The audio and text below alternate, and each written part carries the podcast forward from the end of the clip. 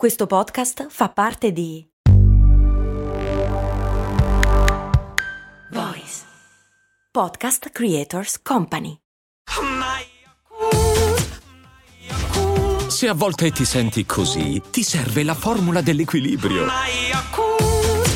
Yakult Balance, 20 miliardi di probiotici LCS più la vitamina D per ossa e muscoli. Ti è mai capitato di non aver voglia di fare la doccia? E hai mai pensato di non fare mai più la doccia? No? Bene, è un atteggiamento molto sano. Forse. Cose molto, cose molto, cose molto umane.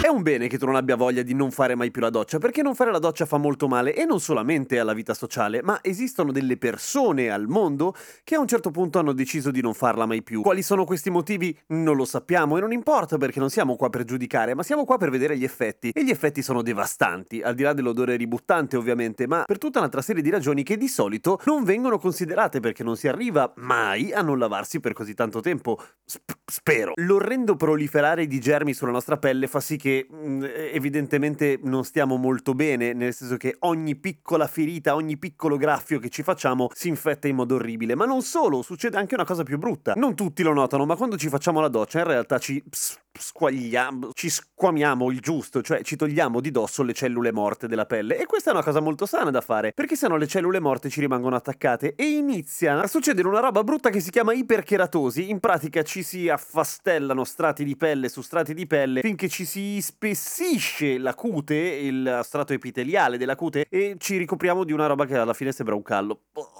che schifo. Ma non solo, a questo si sommano anche un sacco di irritazioni, di infiammazioni della pelle, ovviamente. E ho già detto che puzzereste in modo orrendo? Sì, l'ho già detto, ma comunque puzzereste in modo orrendo. Per cui fare la doccia è una cosa molto sana. Bravi, continuate così. Ora, una cosa che abbiamo affrontato già in una serie di puntate vecchie in cui si parlava di cose del genere, ma non proprio queste, è il fatto che la ragione per cui puzziamo non è il sudore in sé. Il povero sudore, poverino, non è altro che acqua e sale e poca altra roba. Quello che puzza in realtà o che ci fa puzzare è l'interazione fra tutta una serie di sostanze che noi produciamo e escretiamo no, dalle ghiandole sudoripare, non tutte però, le cosiddette ghiandole apocrine che sono concentrate prevalentemente sotto le ascelle e intorno ai genitali, pensa un po', che fanno il loro dovere di puzzare, perché in natura, beh, questa cosa ci serviva non solamente per, insomma, riconoscerci l'un l'altro, ma anche per, hey, essere sexy e irresistibili. Ma nella società attuale non è tanto tollerato, per cui cerchiamo di farlo il meno possibile, è ovvio ed è naturale. E come lo facciamo? Col sapone.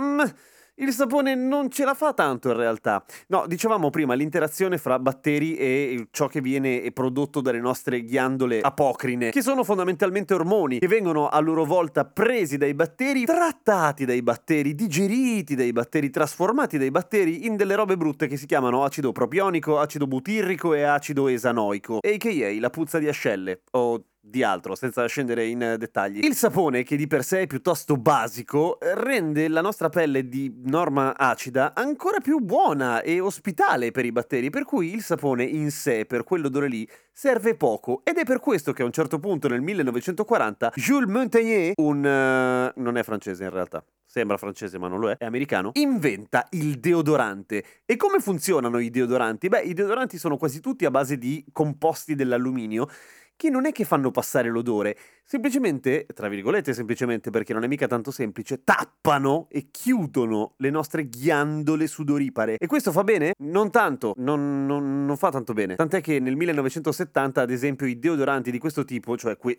tutti i deodoranti perché non ce n'erano di altri, vennero banditi negli Stati Uniti perché venivano considerati tossici. Il fatto è che il nostro corpo, attraverso il sudore, fa fuori un sacco di roba che deve far fuori, per cui non è, pro- è un po' come tappare il tubo di scappamento a una macchina. No, non è proprio così. Però insomma, impediamo al nostro corpo di espellere una serie di tossine che rimangono lì. Non è che non puzzano, e semplicemente rimangono dentro. E questo non è bello, non sempre almeno. D'altra parte, la contropartita è quello di essere emarginati da tutto il resto degli esseri umani dell'universo. Per cui, insomma, diciamo che il deodorante lo si mette volentieri. Ma teniamo conto che in teoria la natura quello che avrebbe voluto è che tu curassi la tua igiene e che lasciassi intorno a te il tuo affrore naturale per essere irresistibile e sexy. A domani con cose molto umane!